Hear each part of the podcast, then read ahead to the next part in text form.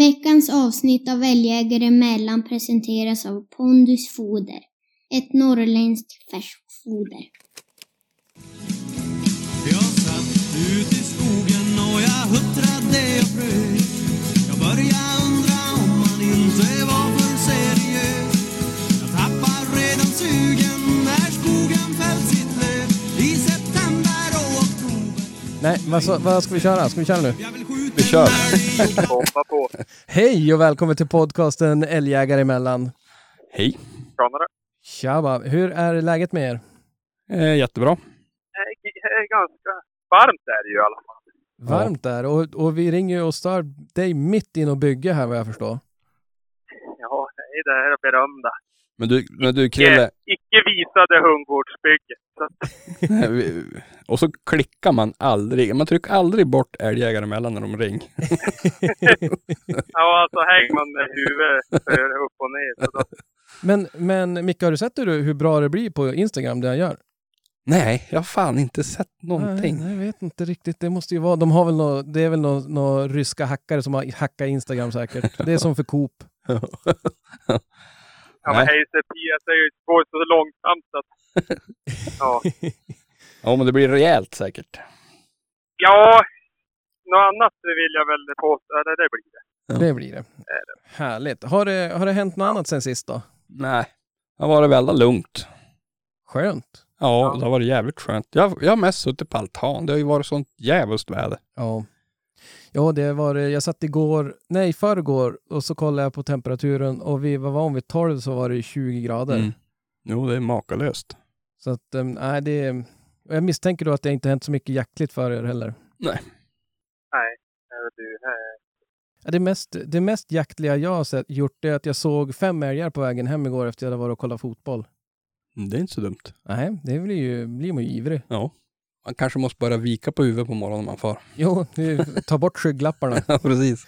Nej men jo, och sen till grej som vi har gjort. Jag har, an, jag har anmält eh, hundar till utställning i, i, vad heter det, Bredsele. Mm. Så att, det- Jag det- med. Ja, du är med. Så att det, det blir ju härligt. Men däremot Micke, du har inte. Du får inte ta med dig varpen dit. Jag får inte ens ta med mig han dit. Nej. Det var Det lite synd. Hälleforsfritt. Nej, det kommer krylla av Hällefors. Men han är för ung. Ja. ja, det är nog... Men dit ska jag i alla fall. Ja, nej men så att... eh, Ja, du häng på eller? Ja, ja. Ja. Satan. Så att eh, Ja, där kanske vi det- ses. Det kan vara så att det Det är nästan som får man är... en burgare. Jo, Ja. det är nästan som man är nervös. Ja, ja. Ja, sen... Man räknar med att det blir pinsamt, så då är det lugnt. Då kan det bara bli ja, bra så. det, det, är det, enda som är, det är det enda som är säkert, att det kommer bli pinsamt. Jag kommer för fan att vara Ja. nervös för era skull. Usch. Ja, nej, det, jag, jag anmälde faktiskt båda hundarna. Eh, och det var Ja, men in- det var ju bra. Jo, det var på inrådan av sambon, för hon sa det att eh, Zero är så ful, så det är inte så kul att ställa ut han, men det måste vi ju ändå. Ja. Men Jax tycker hon är, han är ju rolig att ställa ut för att han är så fin tycker hon. Jaha, då har du tänkt vinna det där trackerhalsbandet. Jajamensan, någon kalv på Förstod rot. att du hade en baktanke med det där. Man ökar ju Ja. chansen lite Jag grann. det är ju sådär, har man en Ja, fotomodell jag i är ingen stallet. konkurrent i alla fall. Jag hade, jag hade ingen konkurrent i det lovar jag. nej, nej, jag tror inte att han vinner. Men jag vet jag tycker han ser bra ut, men det, det kanske de flesta tycker Ja. om sina hundar. Så Ja, är det. han är fin. Så att, eh, och just ja, vi, vi sa ju det i förra avsnittet också, att vi har ju avslutat första delen blir det ju i eh, Jag sommarhundtränings... såg att, precis, jag såg att det var någon som taggade oss i det här gamla fortfarande. Aj då. Ja, precis. Jag såg också det. Mm. Det var nog Erik. Min, Ja, jag vet Jaha. inte vem det var riktigt. Guds förbannat. Men eh, då får, då får vi de väl fattade påminna. det här JHSP. Visst var det det? Ja. ja, men jag har sett det är ju några Ja. stycken som har gjort det Till och med också. jag har kommit ihåg det. Ja, så att, eh, och eh, nej men det kan ju faktiskt vara så att någon kanske ligger något avsnitt efter Ja. och inte har, har hört uppdateringen. Nej, Sen i och för sig så borde Ja. de tro att den bara är slut tävlingen, men ja. Ja. Men nu som sagt, vinnarna för, för juni-delen, delen, alltså den där det var den här tagga sommar, jakthundsträning, världens längsta hashtag. Du måste se bort knacken på skruvdragaren, Krille. Ja jävlar vad det knackar. Ja, jag ska inte köra något hårt. Det var bara jag har svårt. Jag har en sån där knackdragare. Eller vad Ja, jag jag vet det. inte, slagdragare. De är jäkligt Ja, jag är snart effektiva. Jag kan sätta upp ett sträv till, sen är det hemma. Men alltså det där är ju när, när man står och skruvar med de där eh, med knack Och så sen då byter du och kör utan knack. Du Mm. kan ju fasen vrida av dig handleden om man inte är beredd. Ja, men det enda jag inte gillar är det att eh, det lever ju faktiskt om. Kör man utan eh, alltså pluggar eller kåpor så att säga, så då är det. Ja, ja och det går inte direkt att smygbygga något när familjen sover. Nej. Nej, Men, eh, ja, men åter till tävlingen där. Vi har ju vinnare i, i första, i junidelen där. Mm. Och eh, utan, jag vet inte, vi har ingen fanfar så att vi får väl köra utan fanfar. Ja. Men eh, eh, trackerlicensen vanns av Instagram. Trille Kärman. Perfekt. Men kolla, det är helt sjukt faktiskt. Det att du lyckades vinna, nej. Utan det var, eh, trackerlicensen gick till klass, Klasson Jol, Instagramkontot. Mm. Jag vet inte, med reservation för att jag uttalar det fel. Mm. Och eh, vi kommer skriva till, till dig på det kontot också. Mm. Eh, men jag tänker att vi har inte gjort det än bara för att det är lite mer spännande att lyssna på avsnittet kanske. Ja, ja, precis. Och, eh, så grattis till, till en trackerlicens. Mm. Och eh, sen har vi en, eh, en låda hundfoder från Pondus, går till Stor-Linus. Han kommer att bli större. Ja, han Mm. är riktigt stor. Ja, inte så menar jag, men alltså, ja. Jag är stor på Instagram. Stor på Instagram. Och så sen har vi ju några tröstpris i form av en älgjägare mellantischa går till Norrjakt, Kvarnosett och Mr. Moose Hunter. Mm. Så att vi kommer skriva till er där med, med adress och eh, storlek och lite sånt. Så vi, vi säger eh, grattis till ni som vann. Och eh, om ni inte vann den här gången så har ni ju hela juli på er att träna, och, träna hundar och posta på Instagram med den mycket enklare hashtaggen Krille. IHSP 2021. Jajamensan. 2021. Okej. Härligt. Eh, och så sen kan man ju faktiskt fuska och köpa en tröja också om man vill det. Mm. Men eh, vi, ska, vi går vidare till veckans eh, valpuppdatering. Mm. Hur är det med Allan Ballan? Det är fan inte något som är helt hemma längre tror jag. Jaså, han har börjat gå hårt åt inredningen? Ja, jävligt hårt. Han gnäg för jävla mycket. Ja. Men eh, han växer och han mår bra och han kom över sina rädslor och allt möjligt. Så att, Ja. Vi var ju i stan idag och sprang. Jag såg det på Instagram. Ja. Sandra var och handlade så då var vi gick där. Det går jättebra. Ja. Det där är ju, det är ju nyttigt att göra sånt. Djävulskt nyttigt. Men, eh, nej, men han, mår, han mår bra. Ja. Nu, nu är ju inte det, några valpar, men hur är det med, med dina hundar då? Hade de överlevt den där träningsvilan på några dagar? Det är väl, eh, har ju varit så himla varmt faktiskt. Alltså, har ju nästan inte gått och cykla, eller går inte cykla på nätet. Nej, cyklingen är ju körd. Det, det måste ju vara simning nu. Mm. Det är så varmt som man nästan simmar mer om. Ja, alltså här. Jag har ett litet problem med simningen här. Vadå? Han har alltid gamhund varit så jävla pigg på att gå ner till båten. Ja. Vet du, han bromsar nästan nu när han ska i. Jaså? Nej, jag vet inte fan vad det blir med om han är, han, han är lat. Mm. Jag får ju knuffa igen och då går det ju bra. Men, men Ja, ja det, är ju, det är i och för sig. Tänk dig ifall någon skulle släpa ut dig och putta dig i en sjö. ja, nej men han, är, han blivit som han tycker inte det är lika roligt längre. Nej. Hund F-A-N. Han har ju fått en ny, ny kompis där hemma också, så det är väl mycket som är nytt för honom. Ja, ja, jo så är det. I kom han ändå. Ja. Denna vecka är vi sponsrade utav Pondus färskfoder. Vi kanske ska nämna Pondusfamiljen. Ja, det, det får du absolut göra. Vad är det? Tackar. Pondusfamiljen. Det är ett medlemskap för uh, kennlar som är registrerade SKK. Ja.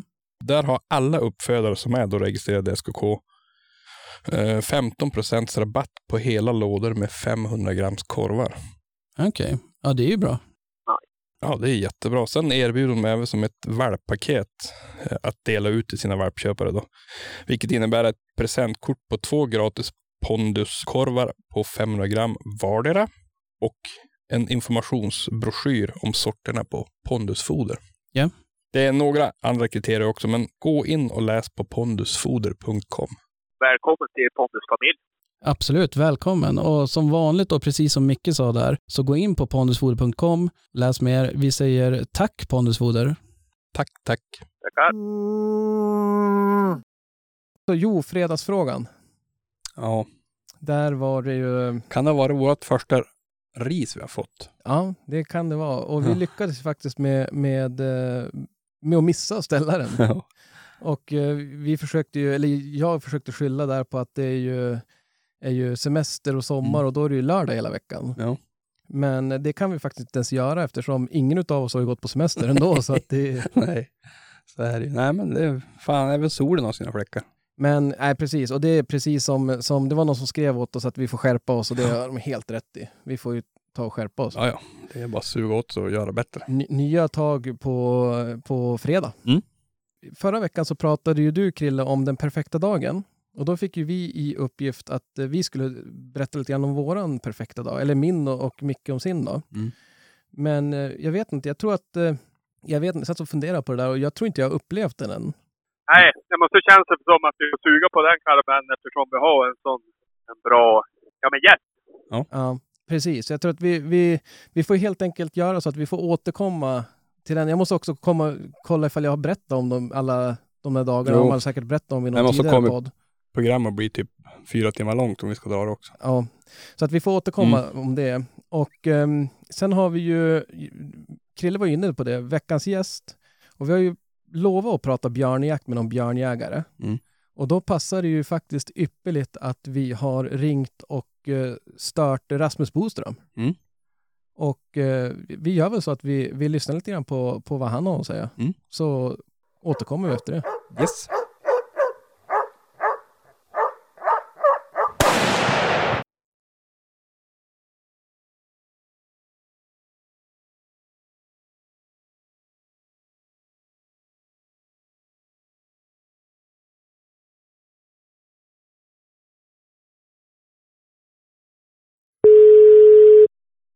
Rasmus? Hej Rasmus! Daniel från Älgjägare emellan här. Hur är läget? Jo tack, det är bra det. Härligt. Ni håller inte på, ni håller inte på att rinna bort där i, vad är det, Älvdalen du håller till va? Ja, Vi har haft jäkligt varmt här nu. Hur har ni haft det? ja det har varit varmt några dagar men nu är det faktiskt eh, ösregn ut. Men eh, just nu sitter jag inne och eh, ja, redigerar film faktiskt Jaha. i, i regnet. Ja men du, det är ju perfekt att ha lite sådana sysslor också som man... Jag kan tänka mig att det tar emot lite grann om det är 28 grader och gå in och sätta sig och redigera. Ja, det gör det. Utan, eh, nej, det kändes som en bra mellandag det här faktiskt. Att sätta sig och gå igenom lite material och välja ut sånt som ska ja, hamna ute på nätet sen. Ja, nej, det förstår jag. Och jag tänker att vi kommer säkert att komma in och surra lite, lite jaktfilm också. Men eh, jag tänkte först, eh, i vanliga fall så brukar jag alltid be gästen att presentera sig lite grann, vem de är.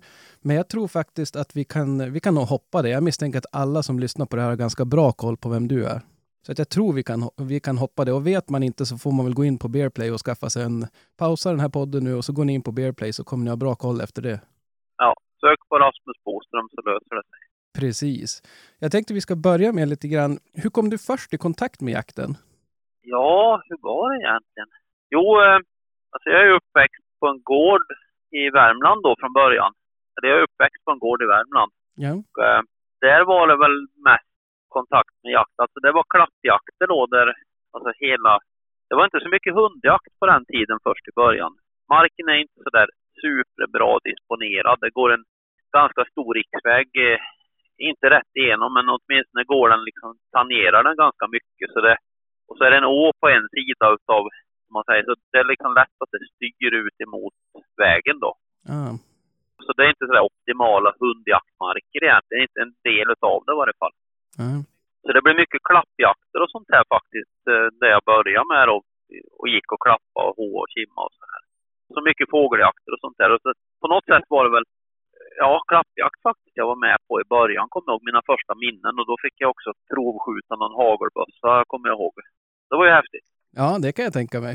Ja, den sparkade kommer jag ihåg. Den. Och här var du inte någon gammal. Nej, jag var inte så gammal. Så det var väl liksom där det började. Och sen fick man hänga på de här gubbarna då och försöka hjälpa till lite. Och så fick man vara med och jaga också. Ja, bygga torn och lite allt möjligt sånt där sen och komma in i jakten på något sätt. Ja, För det med. Då var det mycket duvor och faktiskt änder och så i början. okej. Och då, då upptäckte du ganska snabbt att du var, det, här var någon, det här var din grej eller var det så att det har kommit eh, pö om pö eller? Nej, jag upptäckte helt klart att... Eh, alltså jag höll på jätte, jättemycket med fiske. Jag var ute och fiskade nätterna igenom på mina... När det var sommarlov och så här förr i tiden. Ja, Eh, och sen så när det blev jakt på något sätt så hamnade fisket hela tiden i ja, ett steg bakom. Kunde man välja så följde man alltid med ut och gjorde någonting jaktrelaterat. Så eh, ja, på något sätt så var det liksom ja, det jag höll på med i början där kanske lite, det var ju också minkfällor och sånt där. Ah, okej. Satte det en hel del och byggde fångst, eh, ja, fångstarmar och sånt där liksom för minkfällorna och det var mycket sånt var det, kommer jag ihåg. Ja, nej, men det är, ju, det, är ju, det är ju viktigt kan jag tänka mig också för att hålla uppe fågel, om, du, om ni jagar mycket fågel också, och hålla, hålla dem vid liv så att säga. Ja, visst, absolut. Så att, och jag brukar också alltid passa på att fråga alla gäster om de kommer ihåg sin första älg de fällde och om de kan berätta lite grann vad de, vad de minns från det så att säga. Ja, och ja, det kommer jag faktiskt ihåg. Eh, Men det var väl i och för sig inget speciellt med det. Det var väl att vi, jag satt på ett pass och sen kom det en eh, älgtjur och stannade på typ 25 meter rätt framför mig. Oj, Så jag sköt den i stickhålet då. En eh, fyrtaggare. Det hornet har jag faktiskt fortfarande på väggen. ja, nej, men det, det kan jag förstå. Vi brukar säga det att ofta, alltså just när det är första så spelar det som inte så stor roll ifall inte själva jaktsekvensen är så där någonting man skriver hem om, om det hade varit 25. Men första är Nej. första. Och det kommer man aldrig att glömma. Jag- Hittills har vi inte varit med om någon som inte kommer ihåg sin första. Ja, nej, det är ju mäktig upplevelse. Alltså, det är ju ett stort djur. Det glömmer man ju inte så lätt. Nej, nej det är, eh, man skakar lite grann efteråt vill jag minnas. Ja, nej, men det var som sagt, det var en häftig upplevelse. Jag sumpade en hel del bra tillfällen innan i- jag sköt den också. Helt enkelt för att jag var för ung och er- oerfaren och faktiskt inte... Ja, jag vet ju fortfarande idag att de lägena hade jag ju tagit ganska många utav, för då hade jag fixat utan problem. Ja. Jag var lite försiktig i början där. Jag ville inte göra fel och att det skulle bli tok och eftersök och grejer. Nej, och det är väl ganska klokt när man, när man är oerfaren också, att man, man, eh, man håller tillbaka om man är lite osäker. Ja, tycker jag. Det, det är helt rätt eh, i det läget, så att säga. För det, alternativet är ju att det kan bli en riktigt dålig ja, smak av det, liksom, eller bismak. Liksom, att, ja, mycket krångel bara egentligen. Ja. Eftersök och det är synd om djuret och det, ja, det blir inget kul alls. Nej, Nej det, det är sant. Jag tänkte, med, med dig måste vi också fråga, kommer du ihåg din, din första björn? Jo, det gör jag. Det gör jag. Det var egentligen, det här är ju rätt många år sedan nu. Det var faktiskt premiärdagen var det. 21 augusti alltså, år 2000. Det börjar på att bli några år sedan. Och, eh, Jag kommer ihåg att jag var ute och lånade en kompis eh, då, som han hade. Hon var två och ett halvt om jag kommer ihåg rätt. Och jag släppte upp henne i ett berg där bara och skulle gå där. Och på den här tiden fanns det ju inte ens några riktiga pejlar. Alltså jag hade en Knut Edén-pejl. Ja. Som kanske inte så många ens vet vad det är nästan. Men det, ja, den var jädrigt o- riktningsosäker.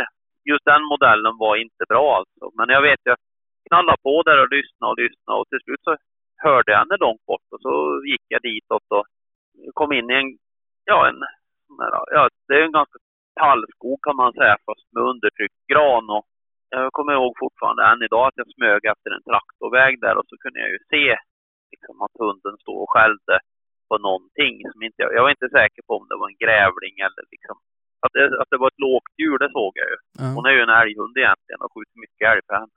Ja. Och sen när hon märkte att jag kom, jag var väl kanske på en 25-30 meter då någonting. Och när hon märkte att jag kom så låg hon på lite extra och då hörde jag det vart ett, liksom ett rafsa som satan i barken liksom. Och då var fjolårsbjörn då som for upp i tallen där. Eh, Så det var ju ståndskall på marken först och så for den upp i träd. Eh, Och där sköt jag den omedelbart. Ja. Så den damp ju ner där och ja, det var faktiskt som en, eh, vad ska man säga, en helt overklig upplevelse. Liksom. Jag hade ju hållit på att kämpa ganska många år där med att försöka jaga björn utan att lyckas och sen helt plötsligt bara, ja, funkar allt. Ja. Det var ju hunden som började fungera. Det var ju det som gjorde att allting blev, ja, fungera. kan man säga. Var det första gången du var ute med just den hunden? Nej, nej, nej. Min kompis där, Torbjörn, som hade Varga som hon hette, hade ju småbarn på den tiden. Så han, just då hade han ju lite halvknappigt med tid liksom och var ute och träna hundar och hålla på. Ja. Och jag hade betydligt mer tid. Så jag lånade en del hundar. Han hade flera hundar, men jag lånade en del hundar med honom då. Så mycket till slut så att han sa att jag kunde låta dem stå inför helgerna då. Så att eh, de hade några år kvar att jaga då ja. vid något tillfälle. Om jag kommer ihåg rätt så var jag väl själv då, så eller, jag hade ingen varken familj eller sambo eller någonting, så jag satsade helhjärtat på att jaga. Ja. nej, det var jättehäftigt. Det var overkligt på något sätt. Liksom att, eh, jaha, okej, liksom. Är det så här det kan gå till? Ja, det kan jag tänka mig. Men och då där den 21 augusti år 2000, då var du fast i, i, i björnarnas klo, höll jag på att säga. Ja, alltså grejen är att jag hade hållit på, eller jag och Torbjörn då hade ju hållit på sen, alltså 94 tror jag, och försökt liksom att jaga björn. Ja. Och, och säga, men det är ju inte så lätt alltså. Har man inte en hund som letar upp dem som gör det den ska, då är det inte så lätt att jaga björn. Nej. Det, det är liksom det som är knäckfaktorn hela tiden. Att har man en hund som fixar det så är det inte så det, jag skulle inte säga jättesvårt att jaga björn. Det, det går ju att få det att fungera ganska bra då. Ja. Men har man ingen hund som letar upp dem så då är det ju mer eller mindre, ja. Jag har inte sett många björnar i mitt liv när jag varit ute och jagat utan någon hund som hittar dem. Nej, nej, de är ju som ganska duktiga på, på att hålla sig undan än. Ja, det är de. Det är ju sällan de liksom exponerar sig. Det händer ju såklart. Det gör det ju. Ja. Men det, men det är inte så ofta. Nej. Eh, oftast är de anonyma och håller sig undan och gör sitt bästa för att inte synas. Nej, nej, precis. Jag såg någon, jag, jag tror jag såg, jag minns inte vart nu, så man får väl ta det med en nypa salt, men jag har för mig att jag sett någon, någon karta med rörligt, alltså vart personerna var, och så var det märkta björnar. Och man såg verkligen då hur de där rörde sig på kartan där, hur, hur björnen hela tiden hade koll på vart folket var så att säga. Och höll sig undan. Ja, jo, absolut. Man har ju gjort eh, så kallade störningsförsök då på björn, på märkta björnar för att se hur de reagerar då. De har ju varit ute och gått och, och vallat runt folk runt björnarna för att se hur de beter sig och hur de agerar så att säga. Ja. Så det, det är rätt bra tycker jag. Ja, man har ju också visat liksom att björnar är ju snälla, minst sagt. Ja, för det där, den där får man ju ofta från, från folk som kanske inte jagar, men är så, här, ja men är du inte rädd för björn då? Och eh, nej, oftast är jag inte det. Ibland om man går över någon, någon färsk björnskit så kan man få lite, om det är mörkt och man har skjutit någon älg sådär, då, då kan man få lite björnfrossa, men, men annars har jag då aldrig varit speciellt orolig. Men det är din bild också, att man behöver inte vara orolig om man är ute och plockar bär och, och svamp och fiskar och så. Nej, nej. Alltså björnar rent allmänt det är ju alltså, otroligt snälla djur, skulle man kunna uttrycka det som i min värld. Det, det krävs ganska mycket olika liksom, dåliga faktorer för att man ska liksom, kunna få bli attackerad av björn. Och oftast är det ju någonting med att det är fel på björnen då. Ja, Alltså att de är skadade sedan innan på ett eller annat sätt. De kan ju vara trafikskadade eller påskjutna eller ja, det händer ju också att de blir skadade av varandra så att säga. ja, Oftast är det ju min känsla att de få tillfällen jag har varit med om att de har attackerat på riktigt, då är de ju skadade. ja.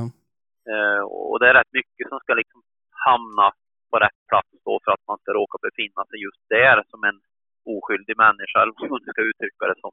Ja, jo det är sant. Det är sällan man, man springer på dem, kanske bara sådär, en skadad björn. Men jag tänkte, det gör ju du desto oftare när, när, du, när det är någon som är påskjuten, tänker jag. Är det, är det läskigt att gå in om du på ett, en björn som är påskjuten? Jag skulle inte säga läskigt. Eh, det, nej, det skulle jag nog aldrig uttrycka det som. Att, men däremot så ska man ju ha klart för sig att jag har en otrolig respekt för björnarna. För jag, jag har ju sett vad de kan göra om de verkligen vill. Ja, Och det innebär ju också att jag, jag försöker ju liksom alltid tänka ut i ett perspektiv där att när jag ger mig in i någonting så ska jag ju liksom ha klart för mig att jag kommer att hantera situationen.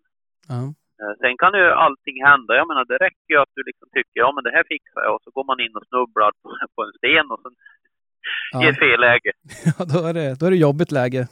Ja, då kanske man inte hanterar situationen. Men det som är bra att tänka det är ju liksom att man ska aldrig liksom ge sig in i någonting som man inte är säker på att man kommer att hantera. Eh, Och har man det för ögonen så tror jag inte att det...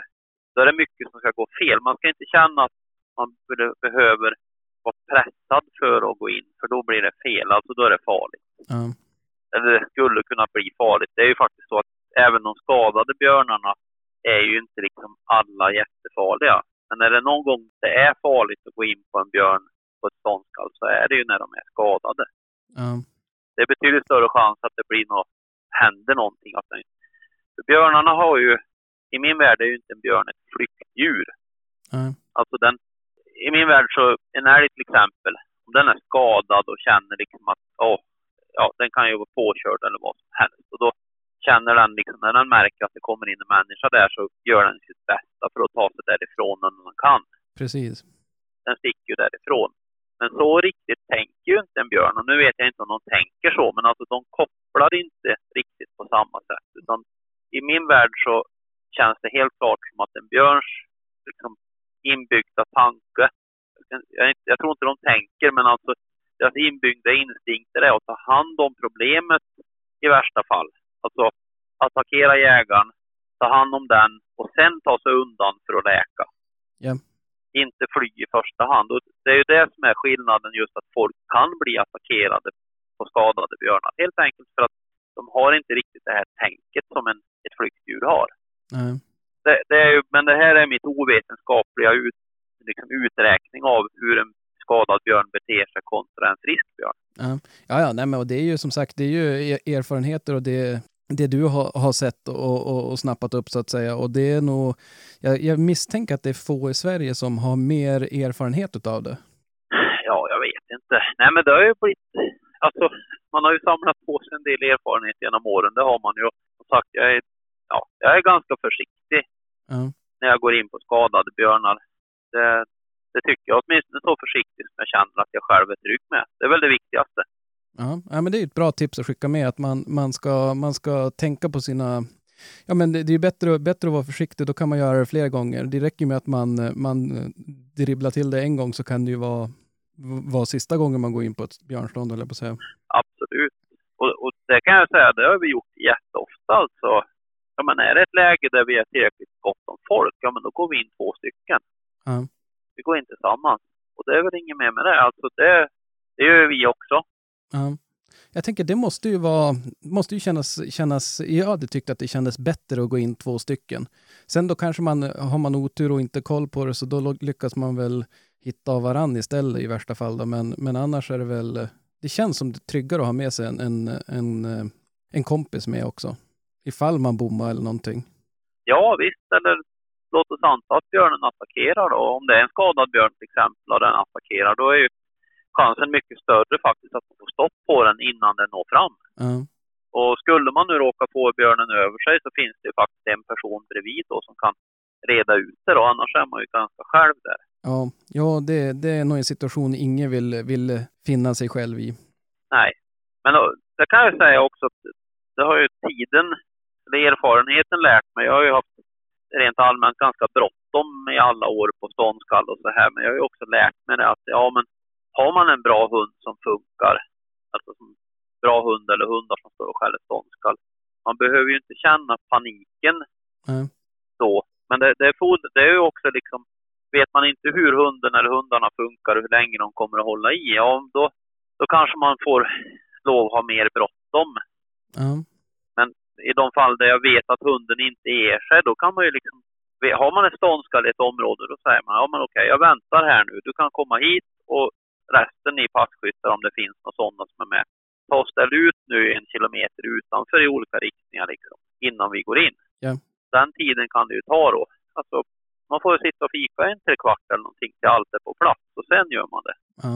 Ja, men det där är ju ganska vanligt med, med älgjakten, att man, ja men låt hund skälla en stund. Ja, Alltså det är in, inte stressa in på, på ståndet, utan låt han skälla fast det ordentligt. Och när det börjar skälla, det är då man häller upp eh, koppen kaffe, höll jag på att säga, och tar limpmackan.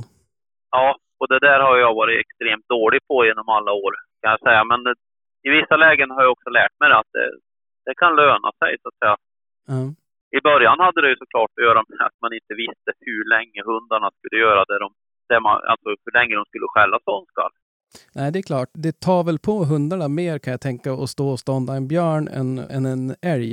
Så att det är klart, man, man vet inte hur länge de, de pallar att stå och stånda dem kanske. Nej, det tar mera, det gör det ju helt klart.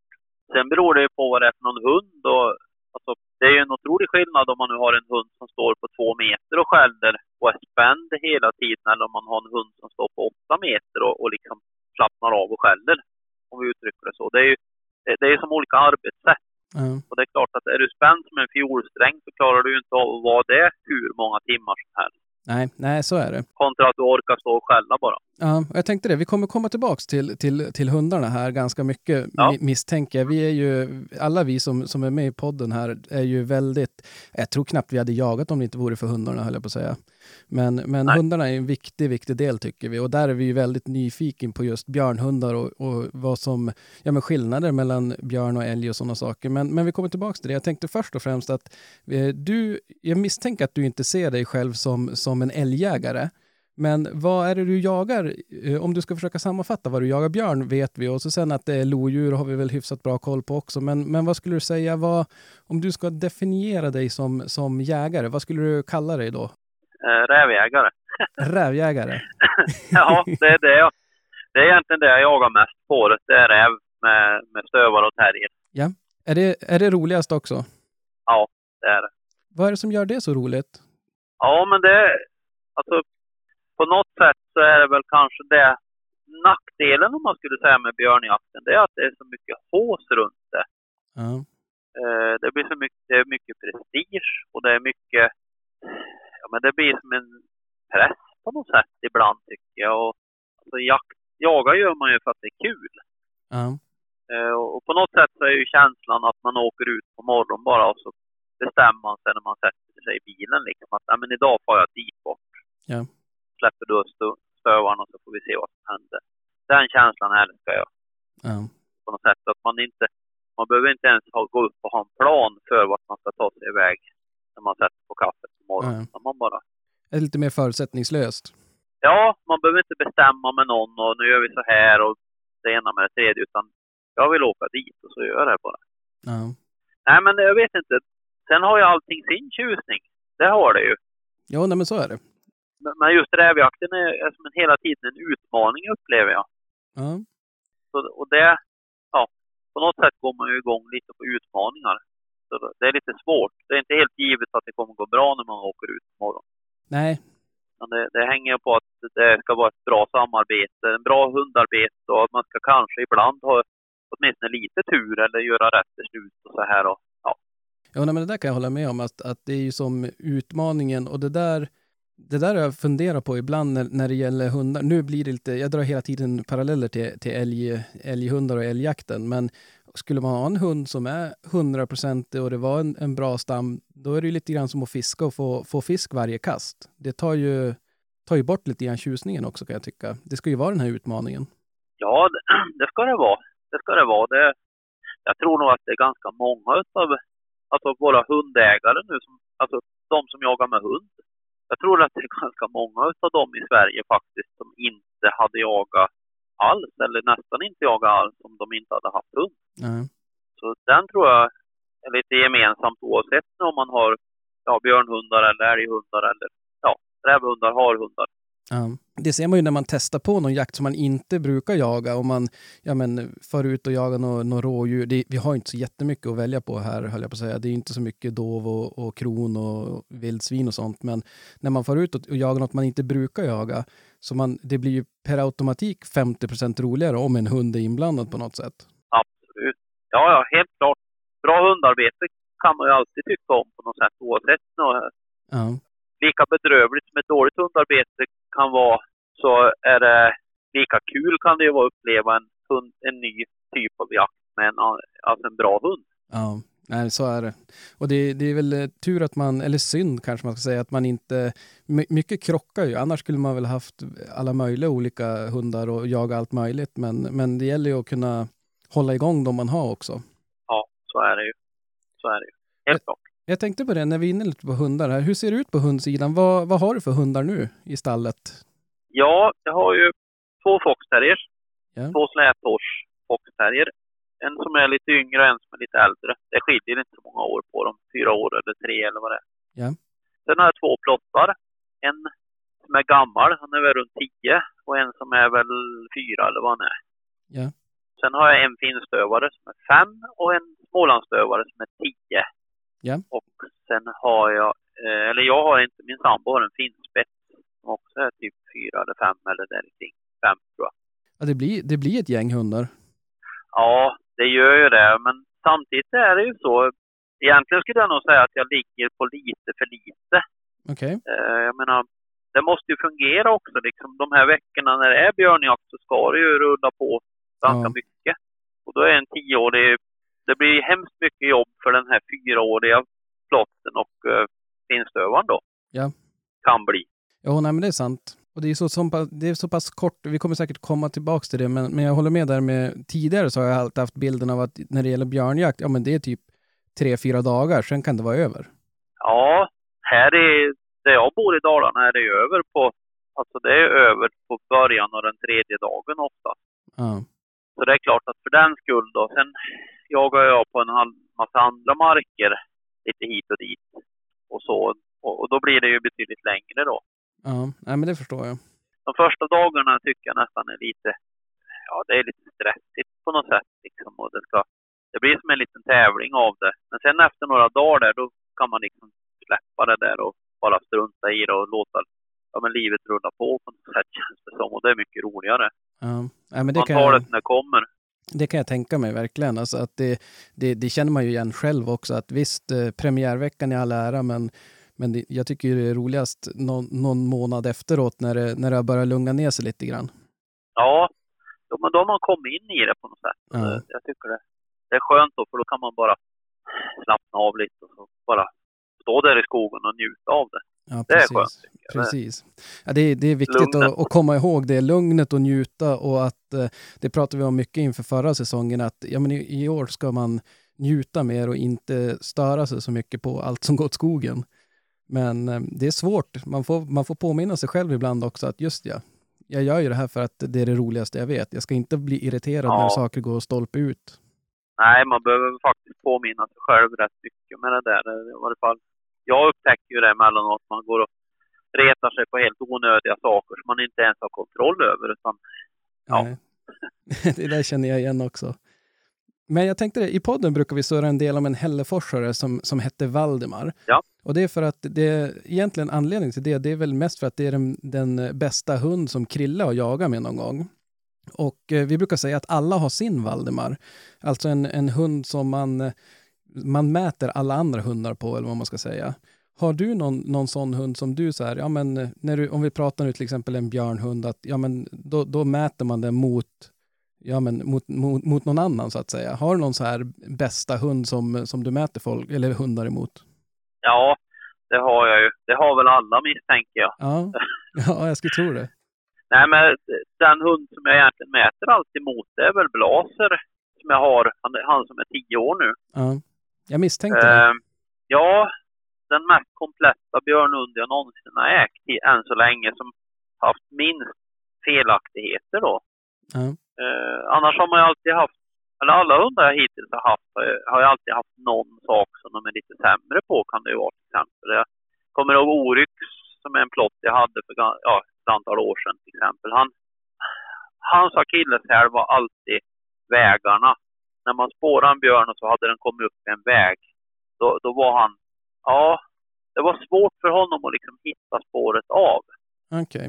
Ja, det var tapp Han, där. han liksom hade svårt, han hade svårt att gå ner i, i, liksom i hastighet och i, liksom i koncentration och faktiskt lösa uppgiften när björnen hade liksom gått vägen en bit då. Ja. Och det här ser jag ju, det är oftast där man, när man spårar björn igen, det är ju där du tappar bort björnen. Den Ja. har gått ut i en grusväg, vältrafikerad eller en asfaltväg eller vad som helst. Och sen, det är där det tiden börjar få, det börjar ta tid att hitta spåret av om inte den har gått rätt över bara eller något sånt där. Ja. Eh, och det var liksom Oryx. I övrigt var Oryx jätteduktig och han blev, var ju också till skillnad från Blaser så blev Oryx aldrig skadad. Okej. Dä- Däremot så gav han sig inte, utan han höll alltid rätt på björnarna och han gav sig inte. Och, ja, han gav sig på en björn, en björn för länge, länge sedan i Västerbotten, en stor björn. Vi sköt den sen, 300 kilo vägde den. Oh jösses. Den, den gav han sig på. Då kom han faktiskt i bakspåret ylandes tillbaks. Jaha, men vad då hade han fått sig någon, han kan ju inte ha fått sig någon smäll eller någonting, utan det var bara, Ja, den, blev, den var elak var han. Den var Okej. riktigt jäkla elak. Och kompisen sköt den sen för jag fattade ju någonstans att det var något. För vi hade upp, med en annan hund då, så hade vi upp en björn som bara skällde tre skall och sen kom den tillbaks bara. okej. Ja.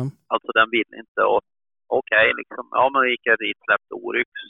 Och eh, jag hade en plott som hette Kane också på den tiden. Jag släppte de två i spår och for iväg några kilometer.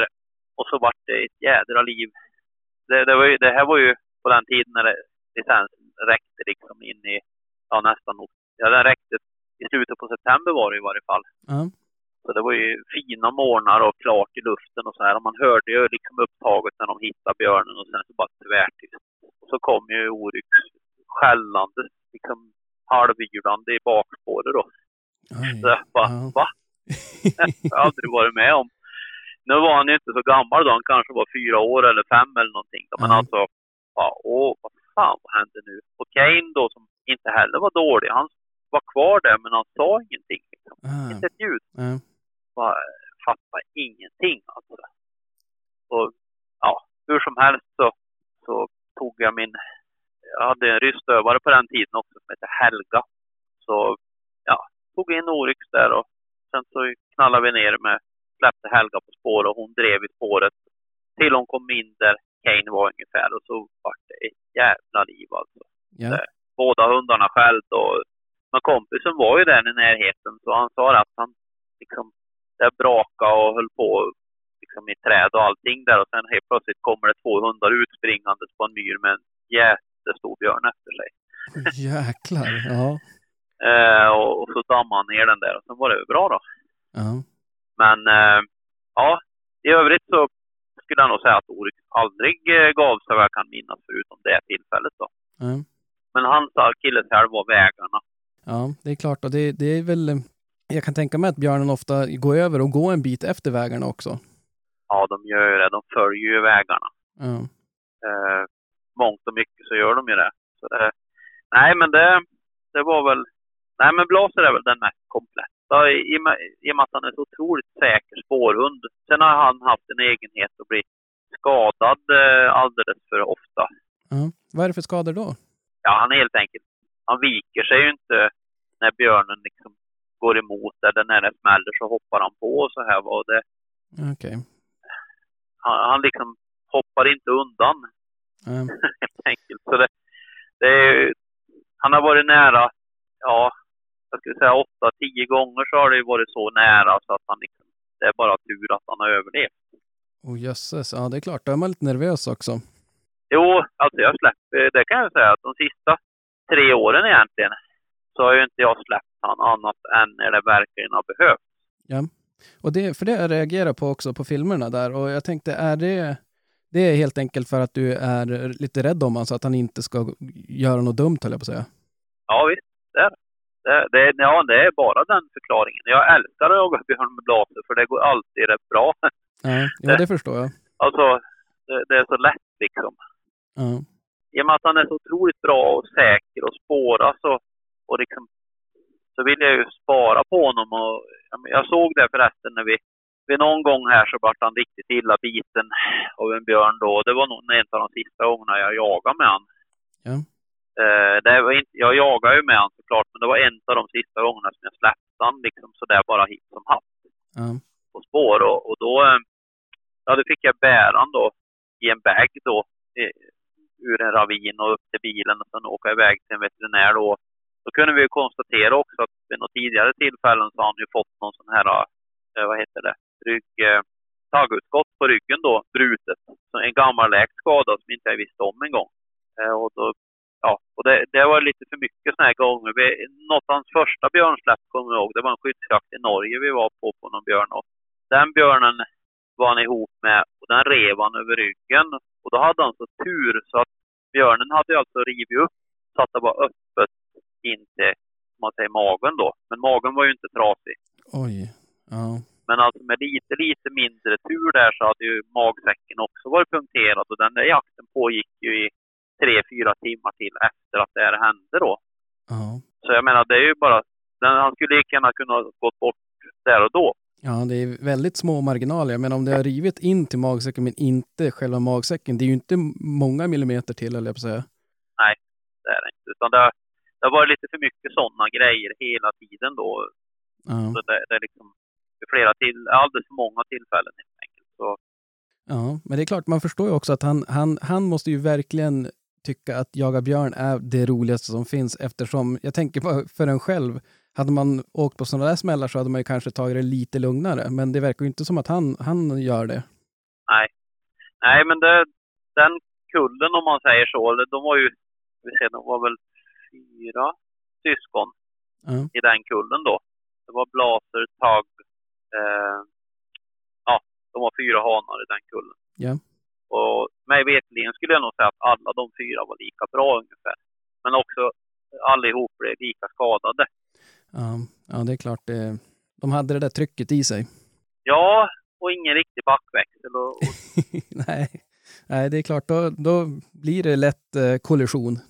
ja, så är det ju tyvärr. Och det, först tycker man ju att lite häftigt och lite sådär liksom. Och sen inser man att eh, ja, det där är inte så lyckat heller. Det är lite som en terrier som blir skadad ofta. Alltså det, först i början där kan man ju säga att ja, men fan vilket tryck det är i den där hunden. Oj, vad bra liksom. Och sen bara, ja, fast en skadad hund har man ingen nytta av. Nej, Nej precis. De bästa är ju de som gör jobbet eh, utan att bli skadade igen. Precis, och det är ju det där med, med, med lagom som jag brukar störa mig på. Jag tycker det är så tråkigt att lagom alltid ska vara bäst, men oftast är det ju det. Ja, och åtminstone skulle jag säga att Oryx var mer uppskattad på det sättet att han inte blir skadad. Men, Mm. Men så är det. Ja, Men jag tänkte det också nu, nu har vi varit inne lite grann, Bla- Blaser och eh, om man bortser från, från den här väg, eh, vägproblem, Ja. problematiken för Oryx, men vad, är det som, vad skulle du säga, vad gör en, en björnhund riktigt bra? Vilka egenskaper är viktiga och vad värdesätter du? ja alltså ett av de absolut viktigaste egenskaperna oavsett, det är ju att den måste vara bra på att hitta björnarna. Och, och det gör de oftast genom att spåra bra. Ja. Och, och det spelar egentligen ingen större roll om man nu pratar vind. Alltså hund, om man nu inte har ett känt spår så alltså det är inte alltid man vet att okej, här gick det en björn för sju timmar sedan. Vi släppte på spåret här. Nej. Men däremot så ser jag ju, och det har vi också sett i de här försöken. Jag var ju med och jobbade en del åt björnprojektet för några år sedan. Där man gjorde störningsförsök på björn med hund. Ja. Eh, och det här var ju en studie från norskbeställd studie var det väl, eller en norskfinansierad studie. där man helt enkelt släppte hundar, olika typer av hundar på olika typer av björnar för att se hur de blir påverkade och hur mycket de blir påverkade av att bli jagade då. Spännande. Ja, det var väl inte så lätt tror jag. Jag tror att ska man göra en sån studie så hade man nog fått lov att göra den ännu större än vad den var. Och den var ju inte liten egentligen, men det är ju jättesvårt att ha några hundindivider som fungerar och några björnindivider som man forskar på och sen dra en slutsats av att så här tänker eller fungerar alla björnar i hela Skandinavien. Nej, nej, så är det. Och det är problematiken tycker jag ofta när man ska, ska forska på just beteenden och sånt där. Ja, jag tror man konstaterar i varje fall att två hundar stressar en björn mer än en hund. Ja. Så långt kom man. Men det känns ju... Eh. Jag ska inte vara den som är den, men det, det hade jag nog nästan kunnat gissa mig till också, höll jag på att säga. Ja, jo, så är det ju. Jo, det, det, det var... Och sen var det väl någon som... Det var faktiskt någon, någon reporter då som jag blev ganska trött på som eh, ringde när den där rapporten kom ut och så liksom sa så här att ja men två stövare stressar en björn mer än en spets. Ja, jo visst. Men jag kan också garantera att två spetsar stressar en björn mer än en stövare. Ja, Nu sa jag två spetsar va? ja, ja. Och en stövare. Jo, men det är ju samma sak. Alltså två hundar oavsett typ stressar en björn mer än en hund. ja det är dubbelt så många hundar att hålla koll på. Ja, det blir ju det. Så ja, jag vet inte riktigt hur långt man kom med den där rapporten, men självklart kunde man ju se att, att de liksom blev i vissa lägen varma och så vidare av att bli jagade. Men det var ju inte heller någon nyhet egentligen, skulle jag Nej. misstänka. Så nej, men det, ja, det, var, det är en studie som gjordes där under några år faktiskt. Ja. Det satt eh, tempmätare och pulsmätare och lite allt möjligt inopererat i ett antal björnar då. Just det här syftet.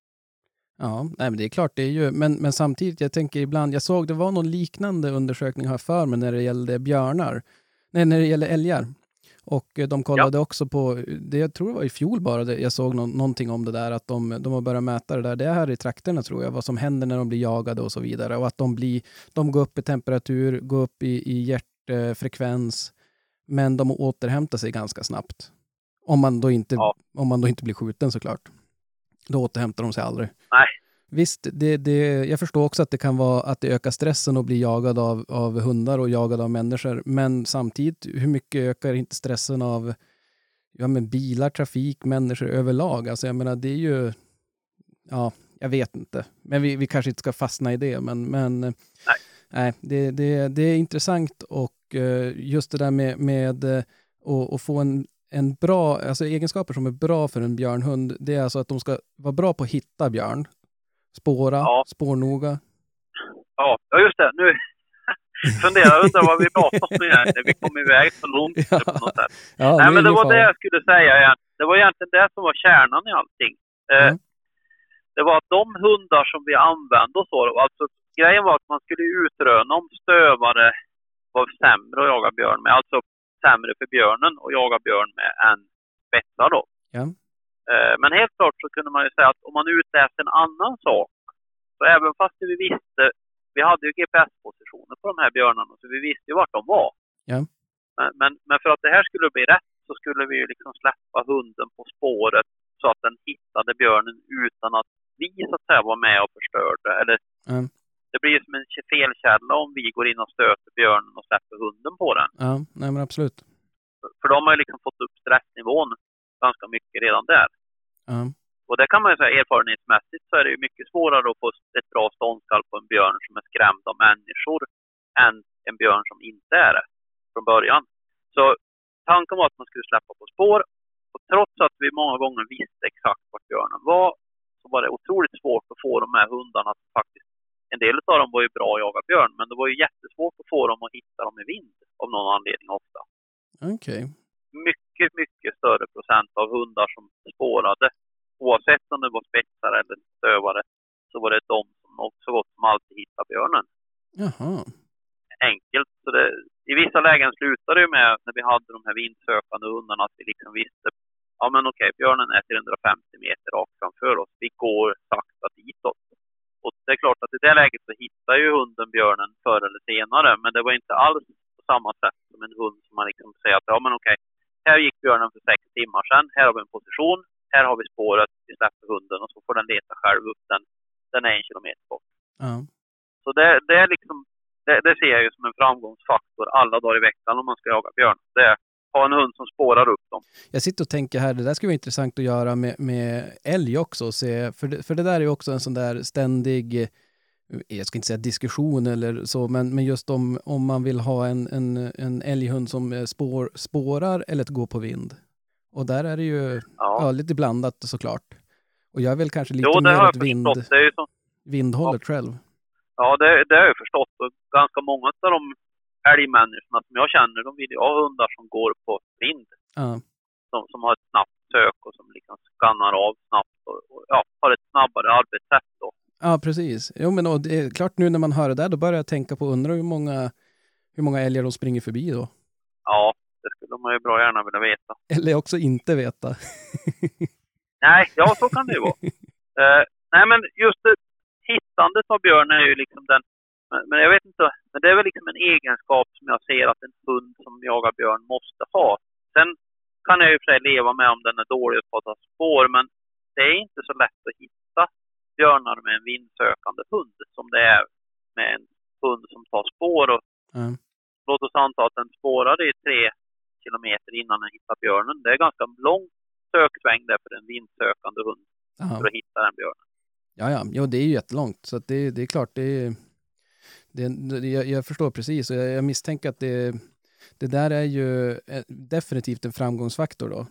Ja, det, det är inget tvivel om det. Och den jämte som jag hade fram till för något, ett år sedan ungefär, drygt, Donna då, hon var ju faktiskt bra på att ta slag och jag köpte ju henne ur en linje som också var bra att spåra.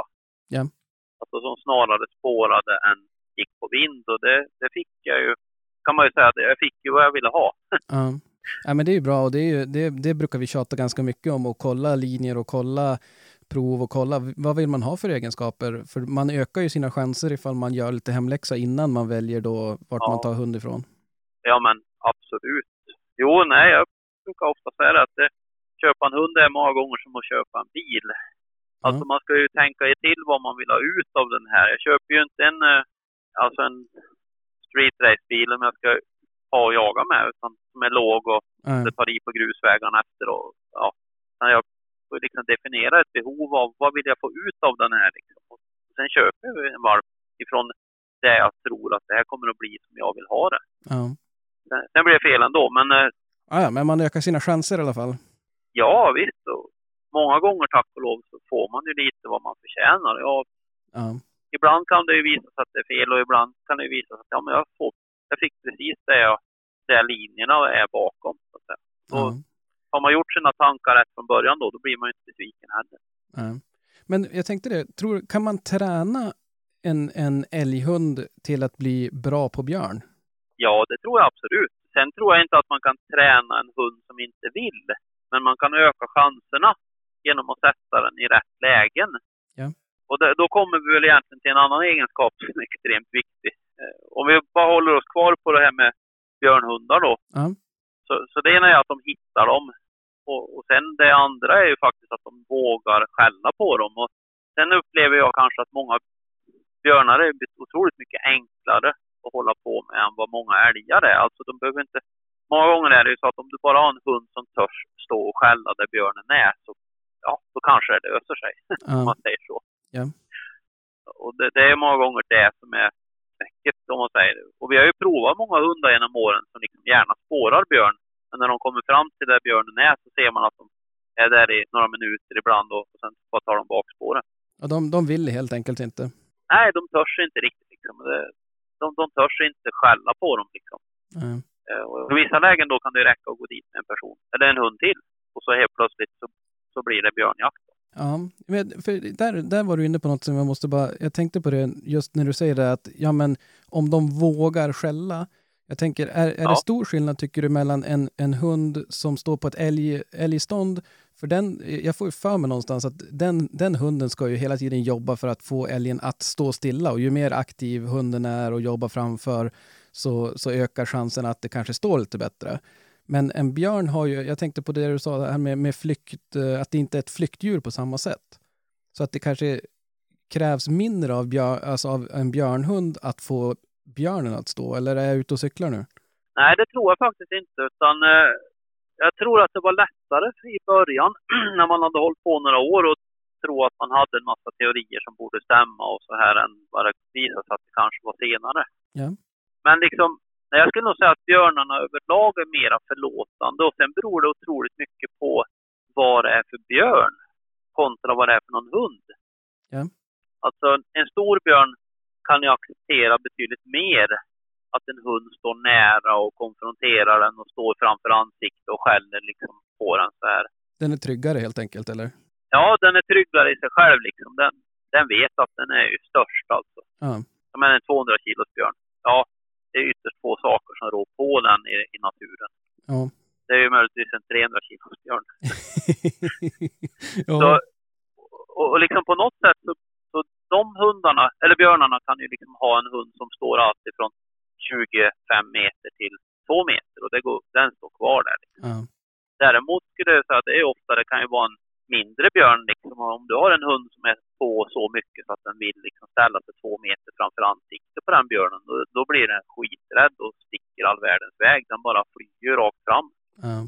Så jag vet inte, jag har, jag har funderat mycket på det där, liksom, olika arbetssätt och hur de bra de är att få björnarna att stå kontra andra hundar och så här. Och jag har tyvärr inte riktigt sett att jag har... jag- Jag tycker det har varit så otroligt svårt att säga. Jag har aldrig haft någon hund som var alla, ja den får alla björnar att stå. ja. Utan den har fått vissa björnar att stå i vissa lägen liksom och, och den har väl bra, varit bra på det liksom. Men jag inte, kan aldrig säga liksom att eh, Blaser till exempel har varit mycket bättre att få björnarna att stå än andra hundar jag har haft. ja.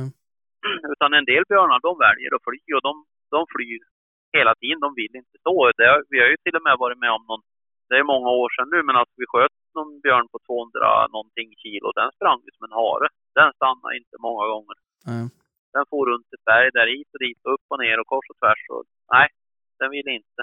Nej, det är klart. Och då, det, och- då förstår jag också lite grann det här när vi pratar, när jag frågar om, om vilken egenskap som, är, som, som du tycker är viktig, eller viktigast, eller vad man ska säga, eh, just det här med att hitta björnen. För sen är det, som jag förstår det på dig, ganska mycket upp till björnindividen hur den agerar sen när det, när det ska börja skällas på den. Ja, det skulle jag säga. Det, Det, det är alltid svårast att hitta björnen. För sen är det ju nämligen så också att de flesta björnar är ju ganska förlåtande på det sättet. Jag menar, om du har en hund som är fram och slår tre skall på den, eller du ser att den, hunden spårar någonting och sen går den runt i en ungskog där på 50-100 meter och sen kommer den tillbaka. Jag menar, det kanske tar dig två timmar att knalla dit med en annan hund och så vidare liksom innan man har fått ihop allting. Men ändå är björnen kvar i regel. Ja. Den ligger och trycker där under en gran. Ja, det är klart. Det, och det är, ju, det är ju väldigt förlåtande. Framförallt om man ska dra paralleller mot, mot älg så är det ju inte alltid med, med älg direkt. Nej visst, det, det är rätt ofta det är så.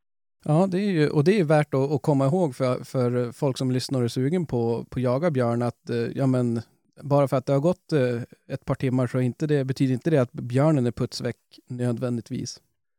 Nej, det trodde ju vi för länge sedan då. Ja, Alltså, och, och det har ju egentligen att göra med att vi hade så dåliga hundar på den tiden. Så ja, vi vet ju fortfarande inte i vissa lägen liksom om björnen låg och tryckte där och ingen vågade så att säga peta upp den eller konfrontera den. Eller om den var borta därifrån. Men man trodde ju till slut att ja, men den är all världens väg. ja, När den i själva verket har det ju visat sig ofta och det kan man ju dra paralleller också, eller slutsatser av de märkta björnarna också. Att det var ju så. ja. De, de ligger kvar och trycker många gånger. Ja, Det måste ju vara, Till det är vara, mörkt. Ja, det måste ju vara, vara jättelärorikt då, just med märkta björnar, att man, då får man ju faktiskt facit sen. Så är det ju. Absolut. Men, men jag tänkte på det nu, vad, vad ska man tänka på om man är sugen på att jaga björn, men man kanske bara har inom situationstecken jaga älg, men nu är, det, nu är man sugen på björnjakt. Har du något tips då? Vad ska man tänka på då som, som jägare? Ja, alltså det är ju inte lätt och grejen är att det, det uppstår ju fort ett problem man nu har en älghund som man har jagat en massa älg med. Den är ju prä- präglad på älg helt enkelt. Eh, Och det kan ju vara lite svårt. Sen finns det ju alltid vissa individer som någonstans liksom tycker att det där är rätt kul. Alltså de tycker, de jagar björnen då trots att de inte ens har blivit injagade på det. Ja, Eh, Men sen, jag har ju blivit förvånad både en och flera gånger liksom att, ja, man uttrycker det, folk både i allmänhet på något sätt liksom tror att hunden kommer jaga björn av sig själv. Ja, Utan det är ju nästan alltid ett jobb man har gjort innan med prägling och så vidare och fått hunden att förstå vad man vill. Och, eller också i vissa lägen förstå att hunden inte vill. precis. Ja, vad, vad kan man göra? Man kan ju röra sig i områden där man tror sig veta att det finns björn. Och det är ju oftast i, i björnjakten där så är det ju oftast bärområden. Ja. Alltså där, där det är mycket bär. Ja, för det, det hör man också i, i filmerna som du gör där, att det är så här, om man, om man inte hittar något bra uppslag eller vet av något bra uppslag, då, då kan man fara och gå där det är mycket bär. Ja, och sen en annan sak det är att, och det har vi också sett då genom alla år egentligen. Vi har ju vissa områden där björnarna gärna har sina dagläger. Ah, Okej. Och det, det här har ju tagit många, många år att lära sig liksom vart de där områdena är såklart. Ja. Men vissa områden är det ju helt klart som en magnet. Alltså de har, de trivs att vara på ett speciellt område. Oftast är det ju, jag ska inte säga alltid, men nästan alltid så är det ganska blött och det är ganska snärjigt. Mycket undervegetation. Det är ganska besvärlig mark för en, för en själv. Exakt. Man kommer inte gå på björnen utan att den vet att man är där, Ja. kan man säga. Man kommer inte kunna smyga sig på den när den ligger och sover. Och det, ja, sån här surmark på något sätt. Alltså Mm. blöt, surmark, halvträsk. Det, många gånger ligger de gärna och tar daglega i sådana områden då, om de inte är ute och äter bär. Ja. Och det här kan ju också vara ett bra tänk. Alltså, är det något ställe där man under älgjakten alltid brukar få upp björn eller när man går igenom det området så brukar det vara mer än ofta än något annat ställe där man faktiskt hittar björn. Ja. Då kan man ju normalt säga att det är där jag skulle gått igenom med min hund om jag inte har något att gå på. Ja. Ja, de har sina favoritställen helt enkelt, som de oftare är på än andra ställen. Ja, som alla djur så Ja. har de vissa favoritområden då. Senast i höstas eh, så hittade vi ju, vi fick väl tre björnar hemma här då på hemmamark, eller ja där jag bor om man säger då, på hemmaområden. Och en av de björnarna fick vi på exakt egentligen det sättet. Vi hade ett vi hade ingenting att gå på helt enkelt. Utan då sa vi, ja men vi tar blaser och så bandar vi igenom det här. Det är en sträcka på fyra kilometer ungefär med slaskgris, kallar vi det. Ja. Tjock undervegetation, blöt mark och, och liksom, ja, surområden då. Ja. Med oftast kanske det är lite såna här back, ja, blåbärsbackar emellan också. Ja. Ja. Så det är liksom både skydd och, och sen är det inga vägar där. Ja, Det låter ju optimalt för en björn. Ja, det, det är liksom inga störningar och de får vara i fred. Så vi sa att, nej men okej, jag skjutsar upp en kompis där och sen tar han och går därifrån och så kommer han att gå ut i några passkyttar. Det är ungefär fågelvägen fyra kilometer. Ja. Eh, Så han skulle banda igenom det här området med blaser om vi hade något spår där. Och han, han väl 180 meter så kom han ju ner till ett björnspår där också björnen låg. Oj. Och det är också rätt intressant sätt vis. För jag hade ju bara hunnit släppa av kompisen där och så knallade han ner då. Och så, ja, jag satt mig där och väntade och, och så här. Och, och jag hör det blir ett jädra liv nere i skogen där att blaset drar igång. Och så, ja, jag hörde ju på honom att det var hett om man säger så. Då. Ja. Så, så ja, kompisen på radion säger ja men ja, det är nog, alltså, ja, det är spår här och det ser ganska nytt ut och så här och så stod vi och surrade på lite och okej, ja, men jag, jag kommer ner så kikar vi på det. Och, och så här liksom. Och det tog ju några minuter och sen säger han helt plötsligt, ja men nu tror jag den for. Alltså den låg ju tryckt där Oj. Ja. i flera minuter då till den kände att jag måste sticka härifrån. Ja. Och det är också lite annorlunda. Alltså den var ju på 25-30 meter ifrån kompisen i minuter då. Innan den tyckte det var lika bra att pipa därifrån. Och det är ju liksom också ett typiskt björnbeteende. Den hade väl egentligen bara tänkt att jag ligger här inne och, och, och tar, det, tar det lugnt bara. ja. kommer det lösa sig. Och det hade du gjort om det inte vore för hund. Hade man varit ute och plockat bär så Ja. hade man aldrig sett den där eller tänkt något på det. Det är inte en chans. Hade inte hund, liksom, björnen känt att nej, jag är upptäckt. Ja. då, då, då stack den först. Liksom, så nej, men vi, ja, vi sköt den björnen sen, gjorde vi. Efter ett ja, riktigt bra hundjobb. Inte från blaser, utan för Bull då, den valpen jag har efter blaser och sen finns det en boss jag har. Så, men, men det var ju liksom ett sånt typexempel på en chansning kan man säga. Ja, vad gör vi mitt på dagen? Ja. Ja, det var ju någon eftermiddag nästan. Liksom. Ja, vad gör vi? Ja, men vi går igenom det här. Vi bandar igenom det får vi se. Ja. ja, det var inte första planen på morgonen direkt. Nej, och vi var ju såklart på ett annat ställe och försökte att reda ut några björnspår. För det, det var ju några killar ute med sina älghundar som hittade björndrivna stubbar och så här. Och, och då var vi där och gick en massa liksom och bandade. Men det spåret var så gammalt så inte ens Lasse klarade av att ta det. Okej. Hur gamla spår tror du han tar ungefär? Jag vet inte, men vi har ju rätt ut eh, något 20 timmar gammalt eftersök och så här någon gång. Eh, utan problem egentligen. Då, men då var jag i för sig, då var jag i Norge och den björnen blev friskförklarad sen. Alltså den var ju träffad men en snuddträff. Okej, ja. Eh, och den hade de skjutit på dagen före då. Så vi blev faktiskt uppflugna i några fjäll där, där de hade skjutit på den eh, med någon helikopter där. Och sen var vi och spårade lite och sen släppte jag blaser och sen spårade han, jag tror 8,5 kilometer fågelvägen ungefär, så fick han upp björnen där. Så, ja. men vi sköt den aldrig utan vi konstaterade att skadan var inte värre än att den kommer att klara sig och att den var utgjorde ingen fara för allmänheten. För jag var in ett antal gånger på den björnen och provocerade den. Det var en 170-180 kilos björn. Och det kan man ju göra i det läget när man har liksom en... Det här var ju ett jobb åt SNO då, eller tillsammans med SNO, Ja. Statens naturuppsyn. Och, och då var det liksom sagt att vi ska inte skjuta den om det inte anses nödvändigt. Och den är inte ute att vara allvarligt träffad, plus att den, när man provocerar den, alltså går in på ståndskallet och ser hur den beter sig, alltså gör den ingenting då, så man, annat än att fly därifrån, så då utgör den ju ingen fara för allmänheten heller. Nej, precis. Så, så den, ja, efter mycket, mycket, mycket om och men då så lyckades vi få tag i blaser då, men det tog till nästa dag. Ja, jag kan tänka mig. Jag tänkte just det. Hur får du, hur får du av han från, från ståndet då? Det måste ju vara... I det här fallet var det jättesvårt. Eh, Vi försökte faktiskt med hjälp av helikopter och allt möjligt att få hunden att komma emellan hunden och björnen. Men Ja. Björnen var så stor så att den, det blir aldrig längre avstånd än 10 meter. Nej, det är klart. Då, då hann den aldrig skapa lucka där. Nej, utan vi gjorde verkligen våra försök. Och till slut så gav vi upp när det började bli mörkt och så ja, får vi och la oss. Och sen, nästa dag hade han gett sig och då orkade han inte längre. Det är, ju, det, det är väl för, för, förlåtet och förståeligt så att säga. Ja, det var så jag kopplade där och så var det väl klart då. Ja, ja men där ser man. Det är väl inte varje dag man, man åker på, på helikopterturer och så. Ha, ha den lyxen att få, få, få bli upphämtad med, med helikopter. Nej, nej verkligen inte. Nej, men det var kul på Ja. sätt och vis. Jag tänkte det på, jag är som sagt, jag har väldigt dålig koll på björnjakt, men så att du får verkligen rätta mig om, om du tycker att jag har fel. Men det känns som det är väldigt känsligt med björnjakt. Var, varför tror du att det är så? Det känns som att det, det är så hetsigt och känsligt och det är, eh, jag tycker man ser ofta att det, jag vet inte, jag vet inte hur jag ska säga det, men det känns som att det är mycket så här, hur har det gått till och ja men, vad är, vad är det som gäller? Spåra av vägar, är det okej? Sätta upp åtlar? Släppa på åtel?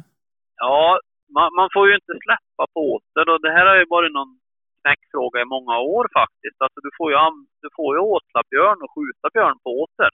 Ja. Men du får ju inte använda återn i syfte för att locka björn som du sen kan släppa hund på. Varför inte? Det vet jag inte. Eh, Nej, det, jag vet inte, det lät märkligt tycker jag bara, men ja. Ja, och, och det där har ju faktiskt varit någonting som eh, jag tror alla egentligen har jobbat för att det ska bli av, så att säga. ja. Jag kan inte riktigt se varför man inte skulle få använda sig till exempel av samma åtel som man får sitta och passa vid och skjuta björn från, eller för. Ja. Varför man inte skulle kunna få släppa en hund där heller då. Nej, det låter ju jättemärkligt. Ja, det är det också, men eh, jag vet inte. Jag antar väl att det har med olika tjänstemän på, det, på Naturvårdsverket då som har olika syn på hur man ska bedriva björnjakten tror jag. Ja. Utan att jag vet med 100% säkerhet kan jag säga. Men min känsla har väl varit det att du har någon tjänsteman som sitter där och håller emot och tycker att nej, så vill vi inte att det ska gå till. Utan Ja. jag vill att det ska vara så här. Och, Ja, det där är, jag, jag kan bli tokig på sånt när, det, när man inte... Att saker och ting är på vissa sätt, det får man väl ibland hacka i sig. Men då, då vill man ju veta varför och då vill man ju ha en, en, en, en anledning varför det är så. Och om det är för att någon sitter och tycker, då... Ja, ja, ja vi ska jag som vet sagt, inte, men, men av det jag har lyckats... Vi har inte hört någon hållbar annan förklaring i varje fall. Nej. Nej, det, Eh, så, nej men man får ju inte det och du får ju alltså inte, jag vet inte, på något konstigt sätt så har ju björnjakten blivit liksom associerat på något konstigt vis då med illegala människor som åker bil och så vidare. Eh, ganska oförskyllt upplever jag liksom. ja, Och det har ju inte blivit bättre av att polisen är ute 21 augusti då och, och har kontroller då. Ungefär som att björnjägarna är, är jätte eh, illegala människor som är ute men när man är ute och jagar älgar och andra saker så är det bara lugn och ro och det är inte alls någonting speciellt. Så, så det är lite oförskyllt minst sagt skulle jag påstå att hela grejen där med att nästan liksom misstänkliggöra en hel jaktform då ja, och folk, eller personerna som också utför den. Att de är lite halvkriminella och behöver kontrolleras och, och glida runt med polisbilar då på premiären då, medan man i övrigt inte gör det. säga. Ja. Ja, det där är ju väldigt olyckligt, för det är klart, jag menar det där blir ju, det där blir ju nyheter i, i nationell media, alltså rikspressen och så, att, det, att polisen är ute och kontrollerar björnjägare. Och läser man det, då, Ja. då är det klart, är man då inte insatt och inte jagar eller så, utan man bara är en, en vanlig medborgare, så det är klart, då börjar man ju som, jaha, det lär de väl göra för att de, alltså då, då tänker man väl, ja precis, då är det Ja. lätt att tro att det är ingen, ingen eh, rök utan eld så att Rök. säga. Exakt. Nej, men det är lite den känslan man får. Alltså, det blir ju lite även, även om inte de hittar någonting och kan konstatera att någon har gjort något fel så är det liksom att, ja, ingen rök utan eld. Nej, skadan är ju skedd egentligen för anseendet. Ja, tycker jag. Och det är olyckligt, men det är så det är. och Uppenbarligen är det så man vill ha det. Eh, men... eh, nej, men man får väl egentligen... Alltså, rent konkret är det ju så att man får ju inte använda bil att söka spår med oavsett vad det är för någon jaktform. Nej. Det är inte mindre olagligt att söka harspår, älgspår, rådjursspår eller vad som helst. Nej. Utan det är ju en tydlig gräns där. Du får inte använda bil helt enkelt och förenkla jakten. Nej. Däremot får du ju så att säga cykla, du får ju göra andra saker. Det är ju, finns ju faktiskt lite roliga exempel på varav jag också är med på en del utav det här då, där vi helt enkelt har cyklar med på, på bilen då. När jakten startar så har vi cykel då. Det är, jag menar vägnäten är ju bra att flyttas efter. Ja, ja, ja men det, och det är ju också ett ganska bra, det lever ju inte om så mycket. Nej, det är tyst är det. det. Är ju otroligt mycket tystare sätt att flytta sig på. Ja, ja, ja det är ju, det är faktiskt inte alls så dumt. Så, nej, men det, annars så är det väl, det är väl inte så mycket. Det är ju inga specifika lagar och regler för björnjakten än för någon annan jaktform egentligen. Ja. Men visst är det så, vid alla, alla skjutna björnar, då kommer det någon och, och besiktigar den va? Är det från Länsstyrelsen? Ja, det stämmer bra. Utan när du har skjutit din björn då, då, då, då ringer man in till Länsstyrelsen och rapporterar man en, en björn fälld och så ska man uppge. Nu, nu får jag inte säga exakt för de här reglerna ändras inte för varje år och sen kan det vara olika för olika län. Ja, ja nej, men absolut.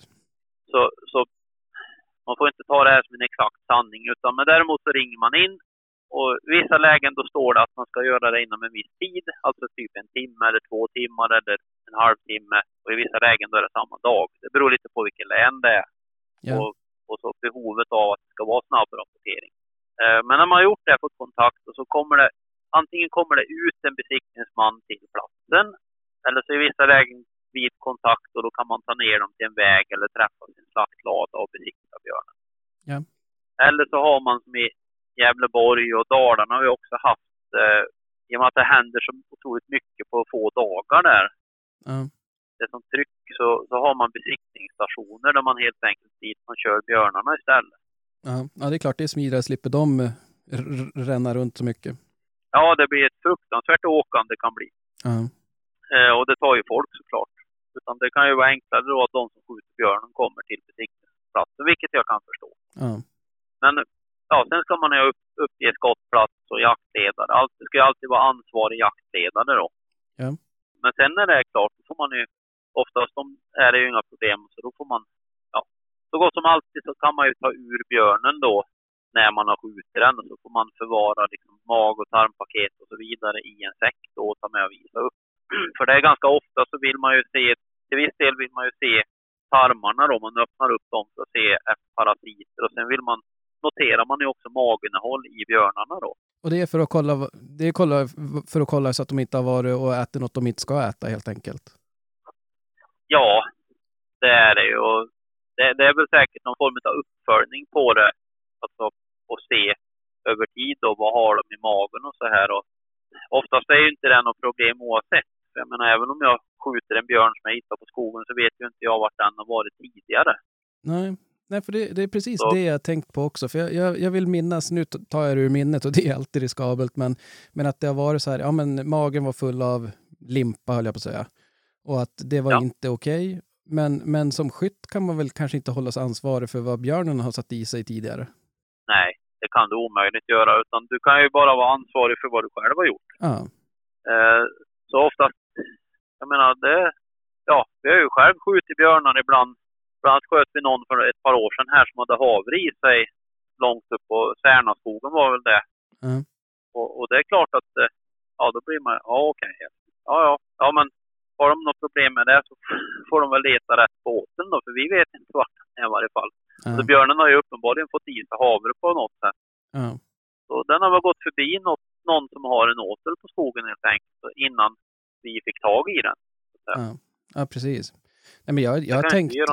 Nej, nej, nej, så är det ju. Och jag har tänkt på det att fasen, det vet inte om det var i fjol eller om, när det var, men då tänkte jag så här, skulle man ens våga jaga björn? Det verkar som att man blir misstänkliggjord så himla lätt. Både det här med att polisen är ute och kontrollerar och kollar och även det här med, med maginnehåll och så. Men, men det är som du säger egentligen, man kan ju som inte, det är ju inte olagligt att skjuta en björn som äter havre, utan det är olagligt att lägga ut havren till den.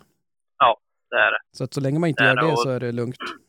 Ja, då har man inte gjort något olagligt. Ja. Utan, eh, nej men det är klart man funderar ju ibland. och Det tar ju udden av det lite, det roliga liksom. Emellanåt när man liksom känner att man är mer eller mindre misstänkliggjord. Ja, ungefär som oss då när vi stod där liksom. Okej, jaha, ja, vi får se vad besiktningsmännen säger om det här då liksom. Men eh, ja, det är ju inget mer med det. Vi, har, vi kan ju inte göra mer än det vi har gjort i alla fall. Så får väl de dit med någon egen hund och leta rätt på åten där eller spåra och Ja. kan vi ju lätt bevisa i varje fall att de får ju följa våran track så att säga och se Ja. vart vi har varit. Ja, nej, och det är ju faktiskt, det är ju, är ju väldigt bra nu med, med GPSer och så vidare nu att man, Det är ju väldigt bra nu att man kan ju verkligen kolla vart eh, folk har varit och så. Ja, visst. Man kan ju komma, komma in på det. Alltså det, det blir väl någon form av lite avundsjuka i, i lag med det här också. Ja, för Jägare emellan på något sätt. för det, det, det har jag tänkt på också. Allt den här, om, man, om du ursäktar uttrycket, eh, skitsnacket. Det, det måste ju bottna i något. Att det är så här, jag har ju svårt att säga att det är många som inte är jägare som har koll på, på hur det går till när det jagas björn. Utan det måste ju vara andra som, som snackar skit om folk helt enkelt. Så är det. Så är det. Eh, nej, men jag skulle säga att jag tror inte att eh, alltså, våra så kallade jaktmotståndare då har någon egentligen koll på hur björnjakt går till eller hur det inte borde gå till eller någonting egentligen. Nej. Utan vårt största problem tror jag ligger i jägarleden och det gäller ju inte bara björnjakten utan det gäller ju av någon konstig anledning så är ju en, en del, jag ska inte säga alla, men alltså en del jägare är ju missundsamma i den form alltså, de tycker till exempel att eh, den jaktform jag bedriver, ska försöka hålla mig ifrån och sen nämna något ord, men just den jaktformen är jättebra och etiskt korrekt och riktigt Ja. på alla möjliga sätt. Och sen, men det de andra håller på med, det är lite sådär konstigt eller inte lika bra eller och så vidare. Det där har jag faktiskt aldrig någonsin förstått. Utan ja, på något sätt är det ju liksom att kasta, att kasta skit på andra och tro att man själv klarar sig, känns det som. Ja, ja, nej men det där är jätte, jag, jag har också reagerat på det där och det är jättedumt för jag tycker man, man binder ris för egen rygg. Att vi, vi måste, även om jag nu, och det där var vi inne lite grann på här med, med rip, eh, ripjakten som det vart, eh, som försvann men kom tillbaks och så vidare. Ja. Och, eh, och, och jag har aldrig jagat ripa, så att då, är det, då är det lätt att tänka att det där rör inte mig, det där behöver inte jag bry mig om. Det är ju synd om någon det drabbar, men, men jag tror att det är jätteviktigt att vi som jägare eh, står upp för varandra och hjälper varandra också. För annars blir det ju så här, Definitivt. Ja men det är inte så många som bryr sig om att fånga eh, fällfångst på räv, det är inte så många. Men, men rätt vad det är så till slut så, så betas de av en efter en jaktform och till slut så, så, så kommer det till den, den jaktform man själv kanske pysslar mest med. Ja, jag, jag tror tyvärr att vi är våra egna värsta fiender. Ja. Eh, Jag ska inte säga att alla är det, men eh, just det, det är jägarleden, de här fienderna som faktiskt gör påverkan på sätt och vis. För det är de som så att säga lyfter fram andra jaktformer. Då. Jag har nästan aldrig hört talas om någon alltså, som lyfter fram sin egen jaktform som något etiskt. Det är ganska sällsynt. Nej, det är någon nej. annan, det de håller på med. Det är ju det som är liksom, ja det skulle man titta mer på. Det är ju inte riktigt rätt eller ja, något ena med det tredje. Ja, precis. Och jag tänker någonstans att det, det snacket om, om just björnjakt måste väl vara det som har lett till att till exempel nu polisen åker ut och har de här kollerna. För det kan ju inte vara... Det är svårt att säga att det ska sitta någon utredare på polisen och ha tagit rätt på det, utan det måste ju vara vad folk skriver och tycker och tänker och säger i, i sociala medier och övrigt. Absolut. Absolut. Ja, nej men det, det hyser jag inte minsta tvivel om faktiskt. Utan det är ju andra avundsjuka jägare som så att nej men det där kan inte ha gått rätt till. Ja. och så vidare. Och så lägger de ihop ett och ett och så ringer de och rapporterar. Det vet jag eh, de facto att det händer att folk ringer till exempel personal på Länsstyrelsen och säger att Nej, men det där borde ni kolla extra för det gick inte rätt till. Ja. Och så vidare. Ja, det är grymt, grymt tråkigt och jag, jag fattar inte riktigt vad man... Ja, det, jag, jag förstår inte tankesättet ens. Alltså det är ju, för problemet är ju att det blir ju... Det är ju lätt att säga, ja men de får väl tycka vad de vill. Men, men här ser vi också vad, som, vad det kan leda till så att säga med... Blir det för mycket skitsnack till slut så blir det ju ja, men poliskontroller på, på ja, men oskyldiga jägare. Ja, det blir en cementerad sanning. Ja. Någonstans i bakhuvudet ligger det att de här till exempel björnjägarna nu eller vad det än kan vara för någonting, eh, de är lite på gränsen liksom. Och ja, oftast över den också. Ja. Så, och det är jättesynd tycker jag. Eh, Jag tror det, jag menar det, det sker säkert övertramp. Och det, kan man, det gör det garanterat i alla former. Exakt. I, I några lägen liksom. Jag tror många gånger så handlar det inte om ens att man är öppet, alltså medvetet eh, olaglig. Utan det kan ju helt enkelt vara att man hamnar i en situation som, som liksom det ena ger det andra och helt plötsligt har man gjort någonting som inte är helt Mm. lagligt. Till exempel, jag, jag drog det här för flera, flera år sedan i, i jag tror det var svensk jakt. Ja, men låt oss anta nu att jag får ståndskall på grannmarken med mina hundar då. Ja. På en björn. Den står där och det är ståndskall. Och vi är liksom, vi vet från början att där är det kört. Alltså det är ingen idé att ringa och fråga om vi får skjuta den björnen där Mm. eller gå in då. Ja men då åker man ju dit och tar bilen dit. Så ska man in och hämta dem. Sen träffar man någon gubbe med en motorsåg där som jagar där och säger nej för fan, jag löser ett jaktkort till dig. Gå in och skjut den bara. Ja. Jag vill inte ha den här. Ja. Eh, och ja, det där är ju ett moraliskt dilemma minst sagt alltså. Ja. Vem vill inte skjuta björnen? Nej. Och, och helt plötsligt så har man fått en laglig rätt till det och det är ju jätteknivigt. Eh, och det enda man egentligen kan lösa det på det är ju faktiskt att, att säga att nej men eh, jag följer med dig in. Du får skjuta. Ah, ja, det är sant. Det är ju... Det, det kan man ju, Ja. det har vi ju liksom lärt oss med tiden då för bara för att det helt enkelt har blivit kritik då att ja men de körde hit och så gick de in och sköt björnen på den, deras mark. Liksom. Ja men i, i, från början var det väl inte ens meningen att det skulle ske utan det bara råkade bli om man Ja. uttrycker det så. Precis. Vi körde inte dit för att skjuta en björn, vi körde för att hämta en hund. Ja, för att få fast hundarna och, och liksom bara lägga ner det här, Ja. lägga ner liksom, ja, gå vidare så att säga. Ja. Och det är väl liksom, men det är ett sätt att liksom låta bli den debatten eller att liksom låta bli problemet. Det är ju faktiskt att följa med exempelvis den personen in då. Ja. Om man nu har bössa med sig eller ja, det, men det är inte så lätt alltså. Det, Nej, man nej, hamnar i ett är... läge där man får vara, får, och, och det blir liksom, ja skillnaden mellan att stå där och lyssna på hundarna som skäller eller och, och liksom gå in och skjuta björnen, den är ju ganska stor och ja, det är inte så lätt. Ja. Man säger nej heller. Nej, nej, jag förstår att det, det är klart, det, det blir... Det är väl kanske där som du säger att det inte det är inte direkt något uppsåt utan situationen kan bli så att det blir eh, svårt. Jo, jag tror oftast, oftast tror jag det, många gånger så är det liksom i det, ja jag är inte ens säker på om det är olagligt alltså, men jag skulle definitivt inte vilja vara den personen som blir provad, för det, det är inte så kul. Nej.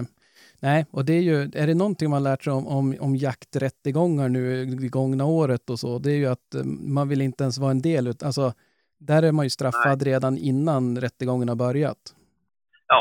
Det är helt fruktansvärt. Och, och man, man har ju verkligen kommit på det på något sätt. Alltså det, jag menar, du tar ju bössorna och allting och så får personen vara utan vapen då fram till liksom den är frikänd i bästa fall då. Exakt, i bästa fall ja. Det är, det är inte, Det kan ju ta åratal. ja, och det är inte någon, som jag har förstått det, någon garanti att man får tillbaks bössorna även om du blir frikänd. Nej, nej, nej, nej. Det är det inte.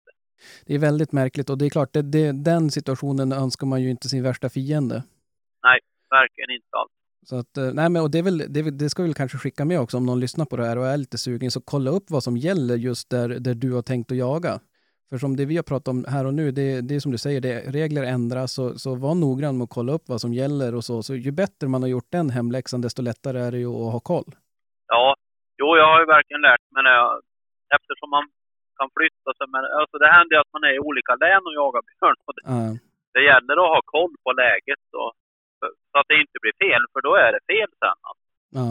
Ja, det är, och det är väl det där som är, det, det måste ju vara, jag vet inte, jag, jag skulle tycka att det förtar lite grann att man hela tiden ska ha lite så här oroskänsla. Bara, men vänta nu, får se vart är jag, vad gör jag, hur, hur framförallt eftersom, eh, ja, men jag kan tänka mig en sån, en sån pass, eh, ja men du är ju en väldigt offentlig och publik person, så är det väl säkert, det brukar ju, och framgångsrik, och det brukar ju medföra att eh, det kan ju reta vissa individer. Och, och de Ja. stör sig och då helt plötsligt så har man extra ögon på sig så att säga. Ja, och så är det ju. Det, jag har väl kanske med åren blivit, ja, jag ska inte säga, nej men jag vet på något sätt blir man väl liksom, man försöker bara sköta sig själv, men man, har väl blivit bättre på tror jag att inse följderna av vad man gör eller inte gör Ja, i vissa lägen. Eh, alltså, man har, det har ju blivit lättare i dagens läge liksom, och, och kanske helt enkelt. När man tycker att man har hamnat på tredje markägaren då till exempel. ja, Då åker man in och bara tar undan och så bryter man jakten där. Säger nu skiter vi i det här och så ja, provar vi en ny dag istället. ja, Istället för att det liksom blir ståndskall på den fjärde marken. Och så ringer man någon där och så säger man, ja, ska inte någon av er gå in och skjuta den där björnen? För ja, de står där och skäller där och där. Och vi kan följa med er in, det är inga problem och så här. Men oftast blir det ändå snack efter en sån där grej.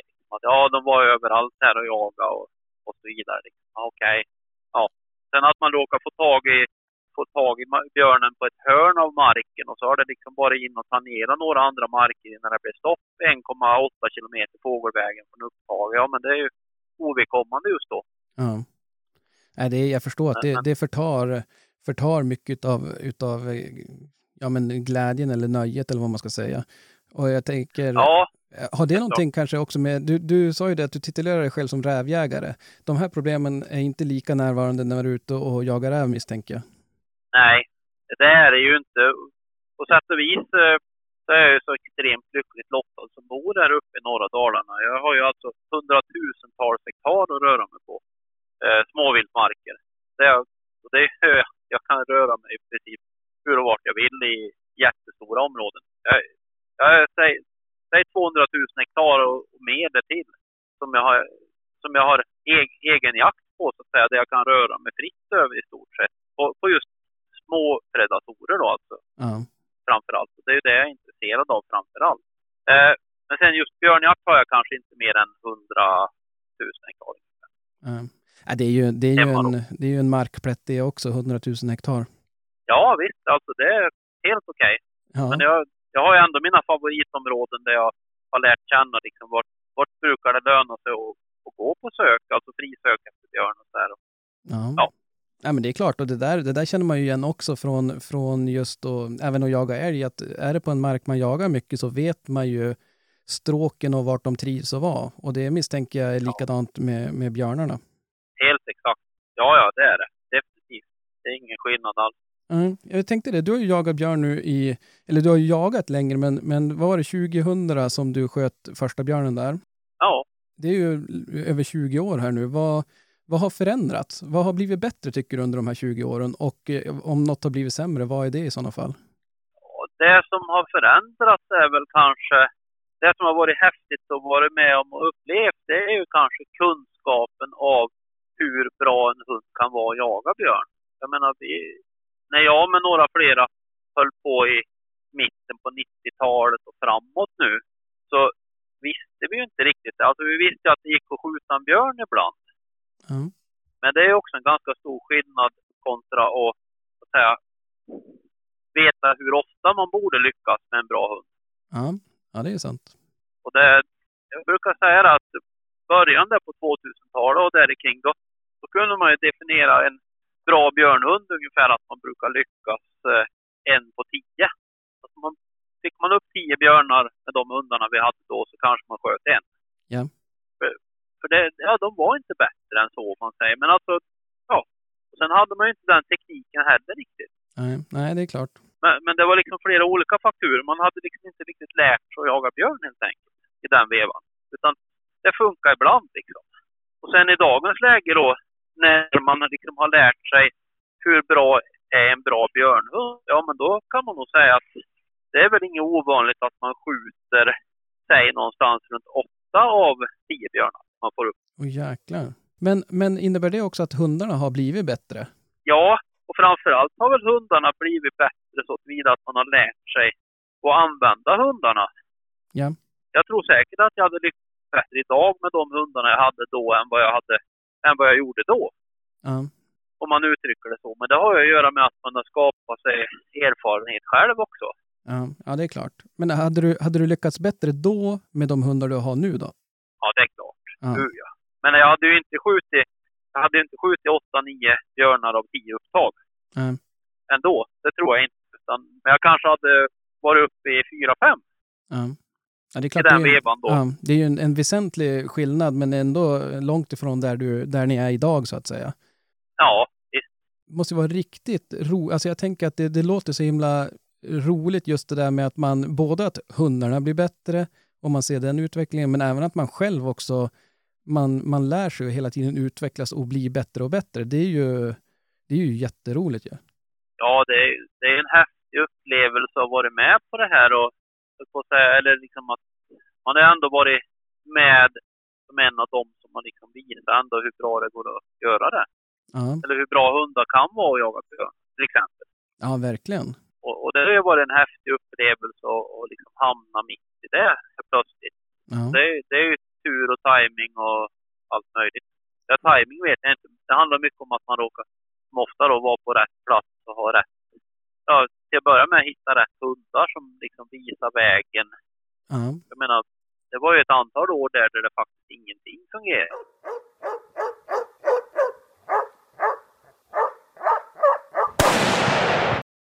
Sådär, då var vi tillbaks. Mm. Och ni kanske reagerar på att det var ett litet abrupt slut på intervjun. Mm. Ingen guldälg eller så. Nej. Och eh, det kan jag avslöja nu att det är egentligen, vi brukar ju inte vilja göra det och dela upp intervjuer. Nej. Men vi surrar, vi surrar ändå i tre och en halv timme. Och Mm. jag tror att det blir, det blir lite väl långt poddavsnitt ifall man ska ha fyra timmars poddar. Ja. Så att eh, den här, den här veckan fick, får ni helt enkelt leva med att vi delar upp det på två avsnitt. Ja. Så att eh, då får ni höra fortsättningen på, på vårat surr med, med eh, Rasmus nästa vecka. Mm. Ja, det får bli så Det är den här gången. upplägget. Ja. Mm. Eh, och det innebär ju också att vi kommer väl inte, eller vad säger ni, ska vi, vill, reagerar ni på någonting som, som han sa i det här avsnittet eller ska vi ta det nästa, nästa vecka också eller? Ja, men jag tror vi summerar det Ja. efter to- totalen så att säga. Då kan vi ju ge lyssnarna en chans att, att reagera på det här så att vi surrar om allt jämt. Nej. Nej, så är det. Så Så att att, de eh, säger några kommentarer vi kan ta upp nästa Mm. vecka. Precis, och är det någonting som är säkert så är det att ni får ju inte missa nästa vecka och höra upplösningen på, på surret med Rasmus. Det har inte jag Nej, men hört. alltså, Nej, det är Det är ju faktiskt eh, en huvudvän och vi på OS, som jag sa förra veckan, Thomas Ekberg eller sådär. Alltså det där är ju också en legend. Ja. Ja. Alltså kan du förstå vilken tid och vilken engagemang och, alltså, han har lagt ner. Ja. Inte på all jakt, men alltså han... Det, det är lite Ja. grann, det är lite grann det, Rasmus Boströms snedstreck Chuck Norris, skulle jag vilja påstå. Ja, men lite så. Alltså han är ju bara... ja. är ju ja, det är faktiskt... är på riktigt också. Alltså Ja, ja. inget tjafs och... Nej, nej. nej. Det är jävligt imponerande. Ja, det var jäkligt roligt att surra med kan jag säga. Ja, det var lite synd tycker jag att det var, jag hade jättegärna velat vara med. Men ja, jag, det, det där hade också varit en sån där grej. I vanliga fall brukar de ju varna för att man ska träffa sina idoler, Ja. för att man blir besviken. jag hade ju suttit där och rodnat då. Men, men Micke, jag kan lova dig, du hade inte blivit besviken. nej, nej. Nej, det där är ju min, min idol, det har jag sagt förut. Ja. Mm.